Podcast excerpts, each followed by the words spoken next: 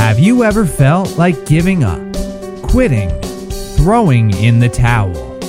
Welcome to Never Ever Give Up Hope featuring Carol Graham. She's an author, health coach, and motivational speaker. Backed into a corner multiple times in her life, Carol shares with you stories on how she overcame some of the toughest obstacles a person can go through in life, but refused to give up hope. Rather than admit defeat, an opportunity was presented, and it involves each and every one of you. Carol will feature spectacular guests who will share their messages of hope, encouragement, and their inspiration to prove why life's adversities only make you stronger. And now, welcoming the host of the show, here's Carol Graham. JJ, for that great introduction. I also want to thank all my listeners from around the world. It is the listeners that makes this show a success. And I am thrilled when I hear your comments, your reviews, and see how the different stories of the people who are so inspirational have affected your lives. Each and every story is inspirational. Each and every story has something for everyone and something that you can take away and say, if she did it, if he did it, I can do it. Or there's a life secret there, a life lesson that I can draw from. And so I really thank not only my listeners, but of course my guests. And I encourage you, if you haven't listened to some of the older podcasts, please do, because some stories are just phenomenal. Today with me, I have Marquita Herald. She is an inspirational author of six books. Her recent book, and the book that we are going to discuss today, is called Resilient Living Build Inner Strength and Master Life's Challenges with Confidence and Courage. She is also a publisher and chief evangelist at Emotional sorry, Emotionally Resilient Living. She is also an award winning life and small business coach. In the course of two short months, Marquita's 20 year marriage dissolved. Her dad died unexpectedly, and she was diagnosed with a rare degenerative eye disease for which there was no known cure and would in all likelihood leave her completely blind. In reading through uh, some of the notes that Marquita gave me, I love the statement where she says, There really are only two choices when you are faced with overwhelming adversity on any level curl up and let life defeat you, or choose to fight back and push your way through the problems. Mm-hmm. Thank you for joining me today and welcome, Marquita. Thank you so much, Carol. I'm really pleased to be here and have an opportunity to to share with you and with your listeners my my experiences. Absolutely, and we have a lot to talk about today. The first thing that I would like you to share with the audience is what happened to you to prepare you for those two months when your life, your world mm. came crashing down. What happened in your life previous to that to bring you to that place?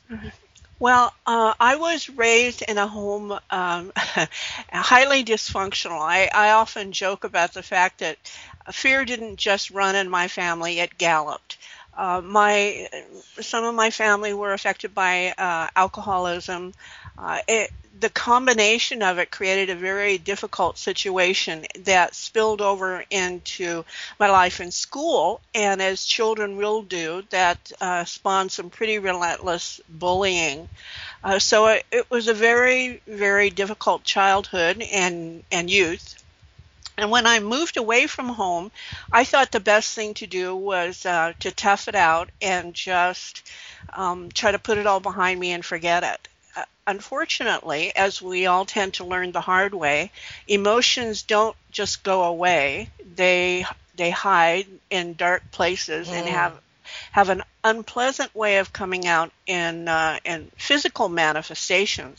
And later on, I started experiencing things like uh, stomach aches and bad rashes and that sort of thing. And fortunately, I was able to find a doctor who um, diagnosed me with uh, anger issues. really? yeah, so uh, I had just tried to bury all of that stuff and it wasn't going to stay there. So he gave me some books to read, and that was actually the first time I came across the term resilience. And I'd always been fascinated by why people do the things they do. I mean, if you think about it, two people can experience the same trauma mm-hmm. and while one person is just uh, it floors them and they're mired in negativity and hopelessness the other person actually manages to push through and thrive uh, and come out better uh, for the experience and and that's what i wanted to learn how to do um, so after that, I became just this relentless researcher on the subject. I wanted to learn everything I possibly could about it. Uh, and uh, that's that kind of leads me to the experience that you mentioned uh, later on in life, where uh, everything kind of came crashing down. There's one of the one of the myths, one of the most common myths about resilience is when you have it, resilient people don't experience uh, hardships, or they experience less hardships when you, when they're resilient, and that's simply not the case um, highly resilient people have just as many problems as everybody else. The, issue is, or the, the benefit is, that you recover faster and you and you learn from the experience. Excellent. Now, can I back up? Hold your sure. thought there. Okay. I want to back up to something that you said way back in the beginning when you talked about fear galloping through your home, through your life. Right. What were you afraid of, and how can we address those fears, and how did you cope with those fears? Well, actually, it wasn't me so much as it was my family. Um, my many it's many of the people in my family really have had issues with fear my mother didn't leave the house for years and it wasn't that she had um, any sort of uh, disability that prevented her from it. She, uh, the other issues, alcoholism and things like that, had created these fear-based triggers where anything new, anything outside of her safe cocoon, created such fear she couldn't deal with it.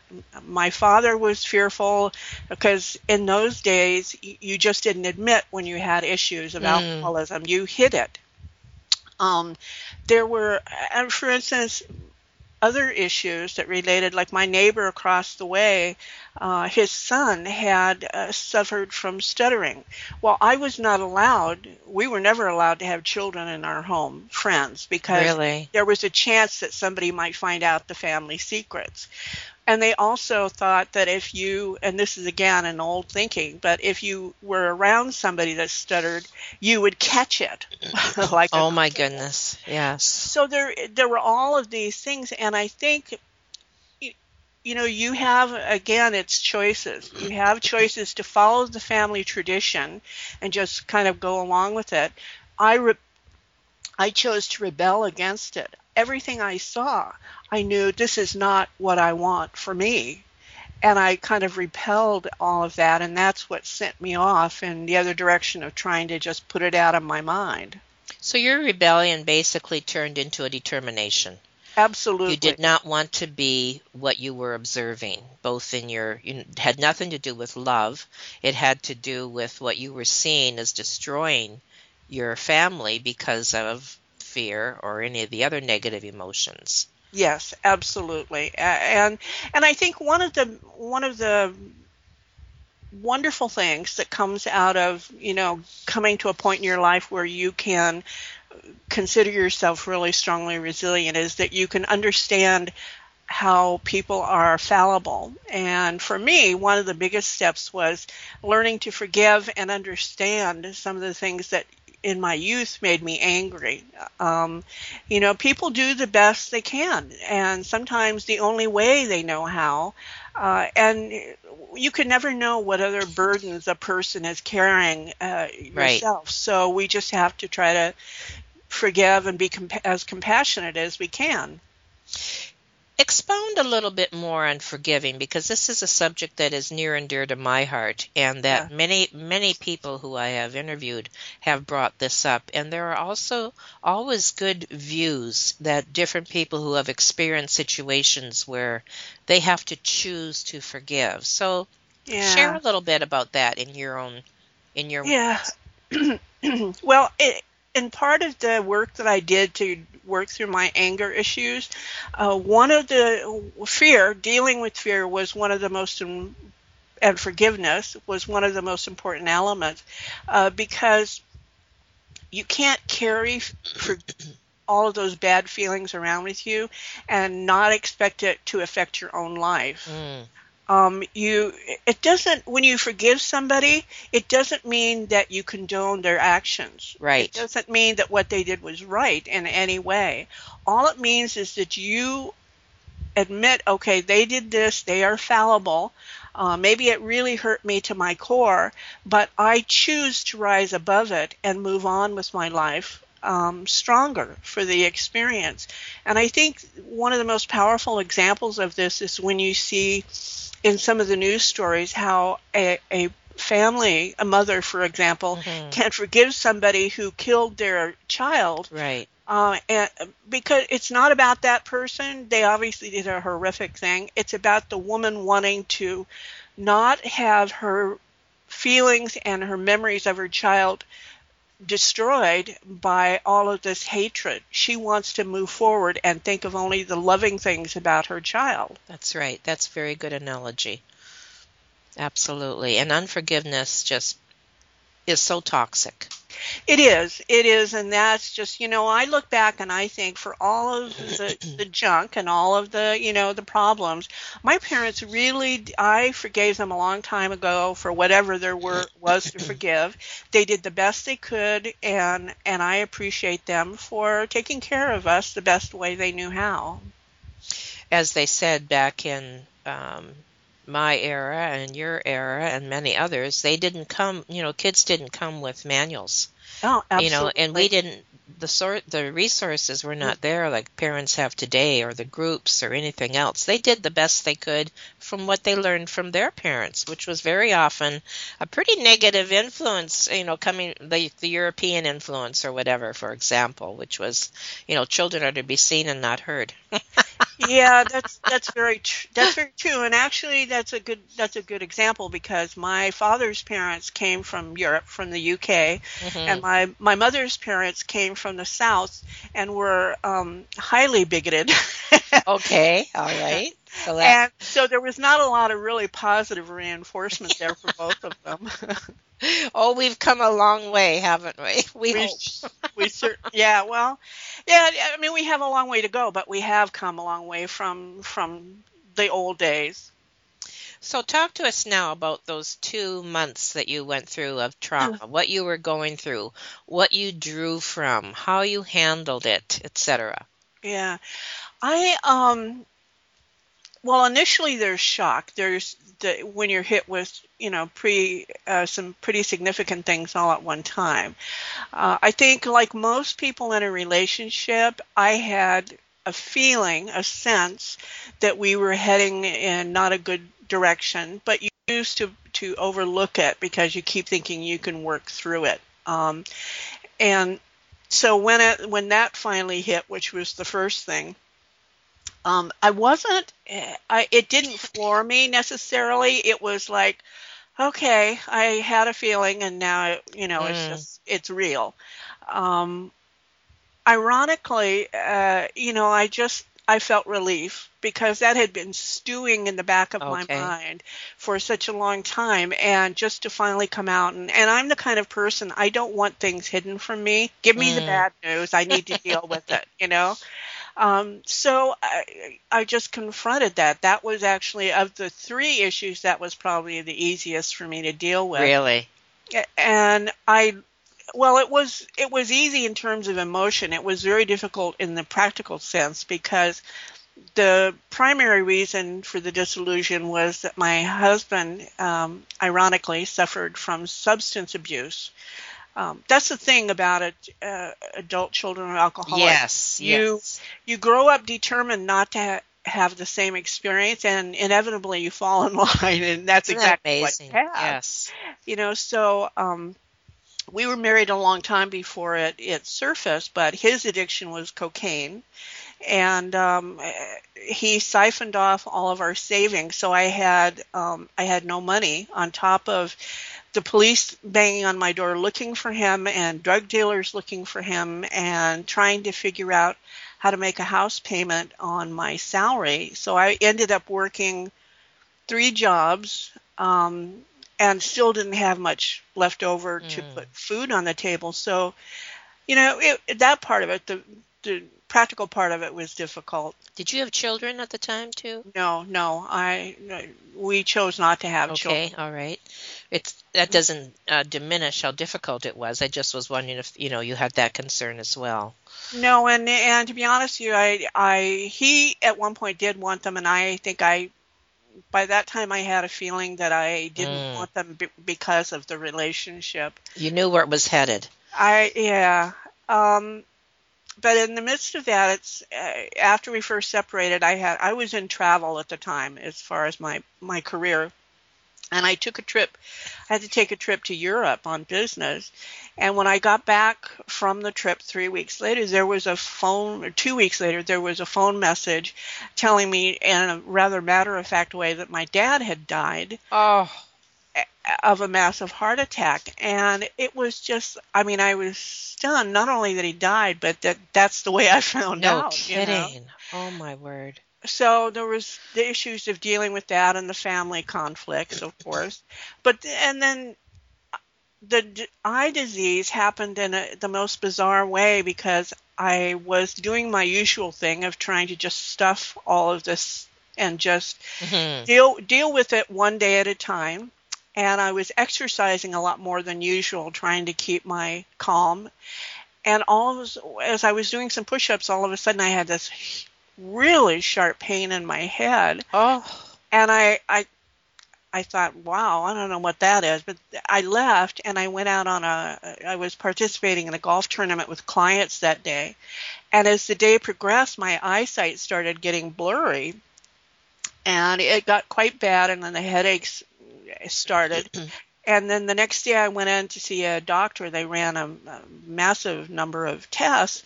And then he just shared the news with me that um, he had diagnosed me with a degenerative eye disease Hmm. that um, there wasn't any cure for. And he said it was really weird because it's almost unheard of in our area on the West Coast that it's a something that comes from typically of the Louisiana basin, which ironically is where my mother's family is from, and we spent every summer. really? Huh. So it, it was just the most bizarre set of circumstances. Um, but like everything, I don't know, maybe it's just because I'm stubborn, but I just said, okay, well, I refuse to accept the no hope diagnosis. Um, and so I really harassed him about uh, looking for alternatives, even if they were experimental. And I I did the same thing. I started doing some research, and that kind of that situation, uh, which is probably understandable, took precedent over everything else. Mm, of course, of course. And uh, ironically, just two weeks later, he called me in and said, Well, there's no guarantees whatsoever, but I found a doctor who is doing experimental surgery uh, for this condition. And I, uh, you know, as a blessing, it turned out he was just over in Honolulu rather than someplace Oh than my someplace goodness. yeah, really. Um, so my angel was looking out after me. So I flew over there, and he was um, an interesting gentleman. and but he, you know, he did all the examinations, and he agreed to take me on as a patient. But again, emphasized repeatedly there was no guarantee. And uh, well, long story short, uh, I had the surgery, and it worked. It Wow. in fact, I'm told that my case is written up in a journal somewhere because uh, it was at that point it was so early in the experimental surgery that Mm. even he was somewhat surprised at how well it worked. Um, and it, today it's kind of funny when I go in to get an eye exam, like to get my prescription Mhm. I did on my glasses. The, I crack up when I see the look on the doctor's face when they do their exam because they see all that scar tissue in there and they go, I, how can you see? Oh my goodness, really? It's yeah, wonderful. It is. It's it's really amazing and when you deal with the most serious problem first, which is always my approach, mm. uh, I just push through it and look for every opportunity. Uh, and you know the other stuff kind of falls in place. And my ex-husband and I actually, I I helped him through rehab. Really. Um, and he's since moved back to the mainland, but we're friends. You know, we he ended up apologizing to me, and which it was what it was. But mm-hmm. um, you know, and I forgave him because there was no point in not forgiving right, him. Uh, I just wanted to move forward. And my dad, well, you know, my dad's death happened, and I'm sorry about that. I'm sorry that I wasn't there for him, but I couldn't change that, so I had right. to accept it. Right. That's a good point right there, actually. Yes. Mm-hmm. Accepting the things you cannot change, right? Absolutely. but I mean, that's how I I got through it. I mean, I wanna I wanna say I want to add one other thing because this is also my approach. When I when I was going through all of that, you do the things that everything that you possibly can do, but there isn't progress every day. You're going to have days when you feel like you're, you know, it's tough. What do mm-hmm. I next? What can I do? And my way of dealing with that has always been to focus outward. So I, at one point when I was trying to figure out how I could continue to survive on Campbell's soup every day, I found an ad in the newspaper for a volunteer. They were looking for volunteers at the local food bank. So I thought, okay, this is what I need to do because uh, not only will it take my mind off of me, but you know I can learn about it because I may end up having to right their services. So I walked in there looking thinking because I keep in mind I'm still working three jobs, and I thought, well, maybe I can volunteer for an hour or two on the weekend to do their office work or something. Mm-hmm. And I walked out of there, the chairman of the county food drive. I had never participated. Oh my in, goodness! Yeah, I had never participated in a food drive, let alone run one. I had no clue what I was going to do, but the problem was the food bank was near bankrupt. They had hardly any food. The money was not there. Nobody was supporting them. Their their board of directors was almost non-existent, and it was either they had to have a successful food drive or they were going to fold. And I thought, oh my God, think of all the people that would be affected. Right. So I decided. I figured, you know, if they were, if it's between me and no food drive, I oh, at, at least I could do something. So I went to my boss at the hotel where I worked and I explained it to him. And he was big on volunteering and community support. So he not only gave me permission to use to do the work on company time and to use hotel staff.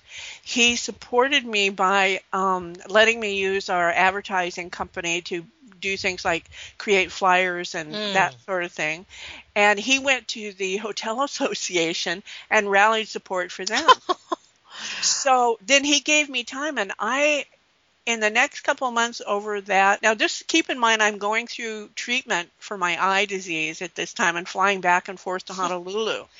and I had never done any public speaking, but I had to do. I did radio interviews. I talked to the the local service clubs. I talked to. Uh, I did presentations for the hotel association, for each one of the hotels. Organized um, challenges between the resorts. Did the big food drive. My comfort zone was non-existent at that point. Really. And it, it took my mind 100% off of my problem mm-hmm. and made me feel like I was doing something positive. And you were. Yeah, so that's always been a big thing for me is like, you know, take my mind off of me and do what I can help. It's the compassion thing. I want to help other people. So that's probably one of your coping mechanisms too. It absolutely is. I mean, even in the doctor's office, when I had to go over there all the time, there were so many people sitting around in the office over there with awful, sad looks on their faces because you know they were there for some pretty serious right, reasons. Right. I I made it my mission in life to make them laugh Yes. And to make my my doctor laugh because my doctor never even cracked a smile, let alone a laugh. And I finally got I kept telling him the stupidest jokes and he'd look at me like I was completely insane. I brought chocolate chip cookies to the office when I went in over there for visits. And again, you know, and like you said, that's my coping mechanism is to try to lift other people. And it works. Yeah, it did. I finally got him to laugh at the end, my last meeting. That's amazing. Were you surprised? I was relieved, and, I'm, Okay. and I, I asked him. I said, "Now, did you do that just to keep me from bothering you again with this? Because I would have. I th- I threatened to keep. I threatened to start sending him notes with with jokes, and he said, "No, honest, he didn't." So oh, that's good. Now, many people wait uh, until they're in a crisis yes, before they put their resilience to a test, right? that's absolutely true. So, what is, and you mentioned in your bio that there are common misconceptions about resilience. What are some of those? Well, um, the first one is probably that you're uh, the one that's the most common is you're either born with it or you're not. Um, and it- that's absolutely not true. We're all born with some level of resilience. It's what makes the difference is what you do with it. Um, people choose; they have the ability to choose to develop their emotional resilience. And the American Psychology Association um, eh, has confirmed this. I mean, endless studies have confirmed this that anybody can build resilience. It just depends on how much effort you're willing to put into it. Um, the other thing is that, and this one comes up periodically when I when I'm writing my articles, is that attempting to become more resilient in life is like or attempting to become more resilient is like spending your life preparing for a crisis that may never happen. Mm, Um, that's very common, and and I think that a part of that comes from the way that resilience is usually portrayed. Um, if you look at the common definitions, it's described as one's ability to quickly recover or bounce back, is a common term, from a crisis situation. But, but if you think about it, every single day uh, we're faced with uh, challenges that require a positive outlook, stamina, and balanced emotions. I mean, there's unrealistic deadlines and striving to achieve goals, health issues, divorce, um, all of that. Even happy occasions like getting married mhm. and having children, there's stressors associated with that, and how you respond can really make or break the experience. Which is why I my focus or my definition, if you will, is I focus on bouncing forward rather than backward.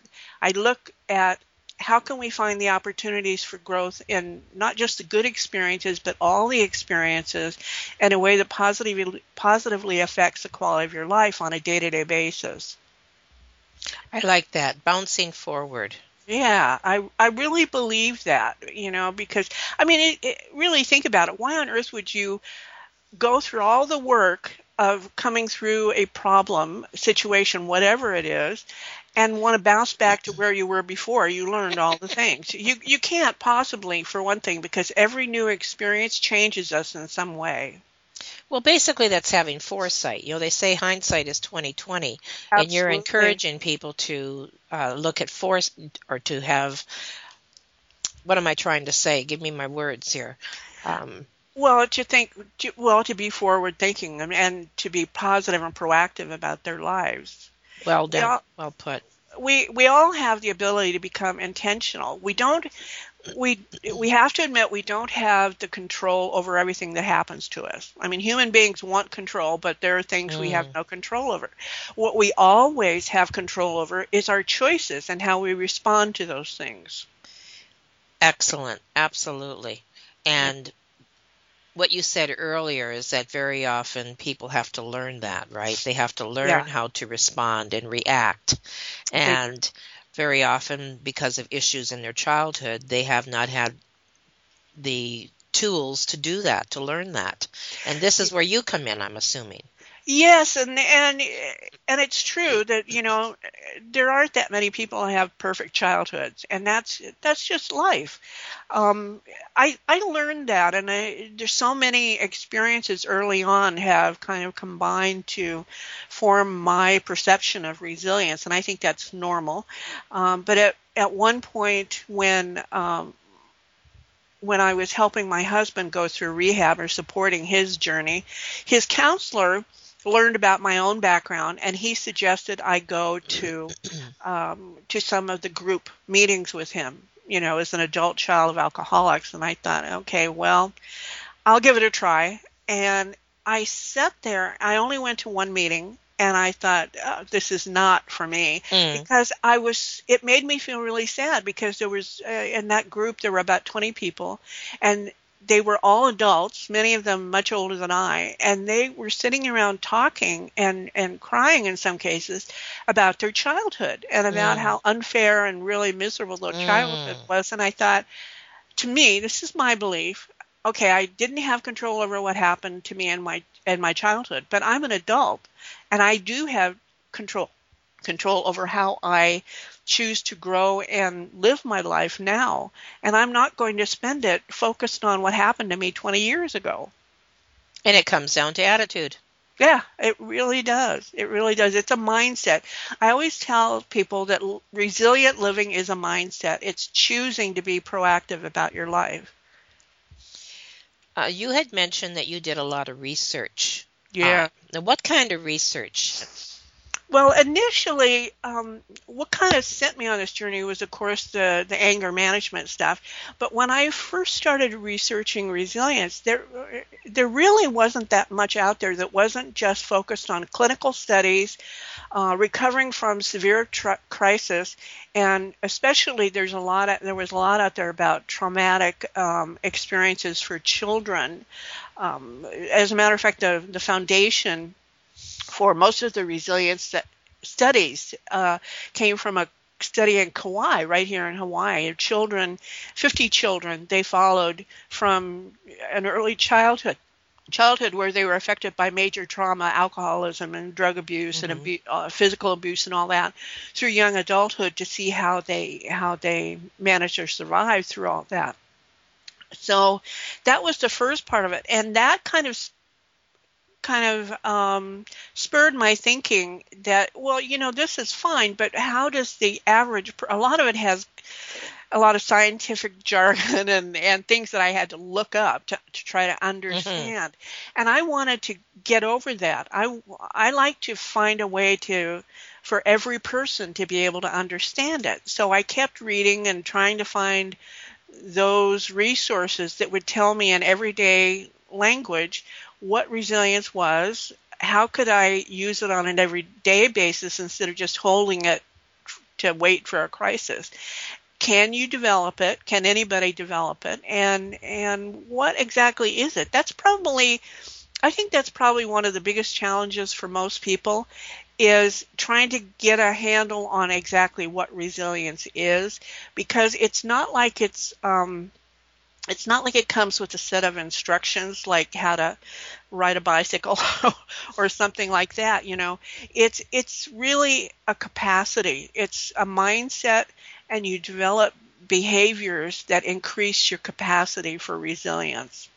Do you think that that happens more often when you've been through trauma? Does it make it easier or what are you suggesting I'm I'm saying that well anybody can do it. You don't have to have gone through it. Uh, but I I'm working with a group of women now right now as a matter of fact, and while only a, there are only a couple who have actually gone through crisis situation, they all have one thing in common, and that is that they aren't necessarily happy with the direction their lives have mm. taken. Okay. They they feel like there needs to be there should be something more, and they're trying to figure out what that is. So, how does your training help them in that regard?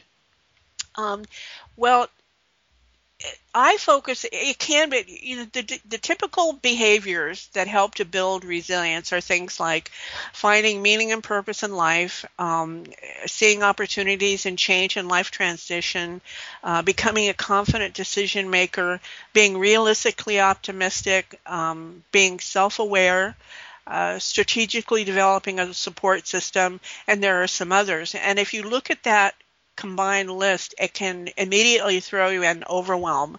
Um, like, oh yeah, right, I'm going to completely redo my life and try to make everything perfect. And and that's why I focus on three main areas with my coaching and with my writing. Developing self-awareness because that's the foundation for everything. Uh, whatever you're trying to grow in your life or overcome or achieve, you have to have self awareness. Um, the next thing is taking responsibility for your life and choices, which is really hard for some people. Mm. uh, and now, isn't that more true with alcoholics who always want to blame somebody? Uh, no, it's true no? with everybody. Is that right? It's, okay. It's absolutely true with everybody. Um, look at the people who are affected by their past. Uh, okay. And, and limiting beliefs. Uh, you have to take responsibility for the choices you've made, for the mistakes you've made, for the failures you've made. Look at people who are um, have a repetitive behavior of getting married over and over mm. and to the same person basically. Yes yes. See um, often you're right. at, at some point you have to take responsibility for um, you're the one creating these situations and that's very difficult to do. Uh, but it's critical to be able to you have to build a foundation and that's what I believe strongly it's all about building a strong foundation to grow from. And the third, which is arguably the most important of the three legs, is emotional mastery because our emotions affect everything we do in life. And so you you can have logically all the right things going on. You know in your mind these are the things you should do, but your emotions, if they're not, if you don't have a way of managing them, they can completely throw you off and and take over. So I really focus on those three things building self awareness, taking responsibility for your life and choice, and learning to manage your emotions. Learning to manage your emotions. Yeah. That's a heavy one. it is. It really is. But the first two parts of that are what make the third possible. Now that's that's very that's a good point. Yes, I appreciate. It. I wrote this down, and um, that is an excellent point. Looking at it now, that when you have developed your self awareness, when mm-hmm. you have taken responsibility for your choices, it is easier to master your emotions. Yeah, much easier. And and again, um, you know, coming back to the everyday example, uh, I, w- I was just working earlier on an article that um, that I'm writing for my blog, and I use the example of somebody um, who is who has got a job interview coming up and this is something everybody can relate to. Mm-hmm. And this is a this is a job for this person who it's, it represents their dream job, and this is their third interview, and they're really excited, but all of a sudden they're starting to have little doubts. Mm. They're the, they're the three people running for that job, and this person is starting to think, okay, well, I wonder why they picked me. I mean, wouldn't uh, do the other per- per- people have as much experience, or do they have more experience? And they start running through every mistake they've ever made, and it kind of snowballs because that's what emotions do to you. They snowball. Mm. And then, then you're thinking, how can I possibly go into this interview as calm and balanced as I need to be when I'm just this emotional wreck? and so learning the skills to switch your emotions to something to regain your center is a critical skill that you can that you can that anybody can learn and can help you in almost everything that you do in life. Now explain the difference between your book, which I'm assuming is a self-help book. Yes. And your website training courses. Well, the website training courses goes into greater detail, uh, and actually, I have I include a high level of personal contact with my courses. Um, for instance, uh, I started out. The first course I did was with uh, making self-care a part of your your life, and this is because I work so much with women, and we tend to put ourselves last. We take care of everybody else mm. before we take care of ourselves. So I started with this self care course, a 30 day challenge is what I called it, and I started a Facebook group. it's a private group just for the people who are taking the course. Mm-hmm.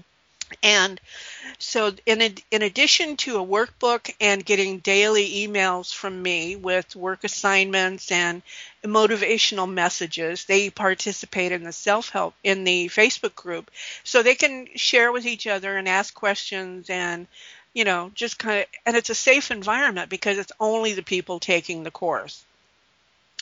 So uh, what's happened as a result of that is every one of them has already signed up for the next course I'm mm, doing excellent. on, on resilience. So I've actually just changed the name of the Facebook group from the Self Care Challenge to Pathways to Resilient Living because we're going to focus on uh, on the broader picture. But that's that's what I do. I because I can't as much as I love writing. Um, for me, it's all about that connection, which is one of the reasons I used to, uh, you know, I used for a while I was a uh, small business and life coach, as you mentioned, and I liked when I was doing my my classes and my training, I liked doing it in person so I could connect with people in my audience. Um, as a matter of fact, even when I was doing the food bank thing, I used to make people, the local radio stations, insane because I never wanted to do telephone interviews. I wanted to do them in person because I liked interacting with the uh, with the DJ, and they didn't want to do that at first. So I started bribing them, and I took my famous homemade chocolate chip cookies every every time with me, and I became, as a result of that, I became known on the island as the Cookie Lady. Good thing it wasn't the kooky lady, right? yeah, that's true. But it was the open that made the open door to every interview I ever wanted on on the radio was because I always brought my chocolate chip chocolate chip. Oh, cookies. that's funny. Yeah. The I'll, I'll think of you now as the cookie lady. yes. so to summarize, yes, why would someone need your course? Well, I think for one thing, it I make it I take this broad subject of resilience and I break it down into manageable steps so that you can learn how to apply it to your life on a day-to-day basis. Okay. Um, because the bottom line is we gain strength and confidence over how we choose to overcome life's challenges, no matter how big or small. And it, it really is the key to everything that makes you happy and everything that makes you unhappy. Uh, and if you look at that way, uh, as you mentioned earlier, it's an attitude, it's a mindset, the way you look at life. Um, I talk about taking charge of your life. It's all the same euphemisms. Um, it's really an empowering thought. You know, I mean, I believe strongly that we we have the power to create our own life experience. It's just accepting that power and the responsibility that is the key. You certainly have enlightened us. And I think more importantly, you have challenged us. And so, for myself included, I encourage us to take a look at not only your book, of course, but also your courses and to learn the skills that we may need now or we may need in the future. I think that's an excellent idea. And I've always been told personally that I am a woman of who has you know, has the corner on resilience, but even even people who have been through a lot and who have bounced forward, I'm going to stop using bounce back now. Good, good. You could still learn something. See, I just learned something. Absolutely. And so there's always room for growth. There's always room for learning and I think it's for everybody and I really appreciate everything that you shared. It was very clear and concise and like I said, intriguing and definitely challenging. Thank you so much for this opportunity. It's been a pleasure meeting you, and and again, I just I'm so happy to have this opportunity to share with your audience. Absolutely, and it won't stop here. We will have everything up and running on the website for you with all your contact information and your books and your courses, and we look forward to hearing more from you. Thank you, Carol. Thank you, Marquita. Okay. Bye bye. Thank you for listening to Never Ever Give Up Hope, featuring Carol Graham. Did you know that most people succeed because they are determined to? Quitting was never an option. Carol loves your comments and will respond to each one So please subscribe and review this podcast. A rating of five stars would be outstanding and appreciated. Remember, if you are still here, there is always hope.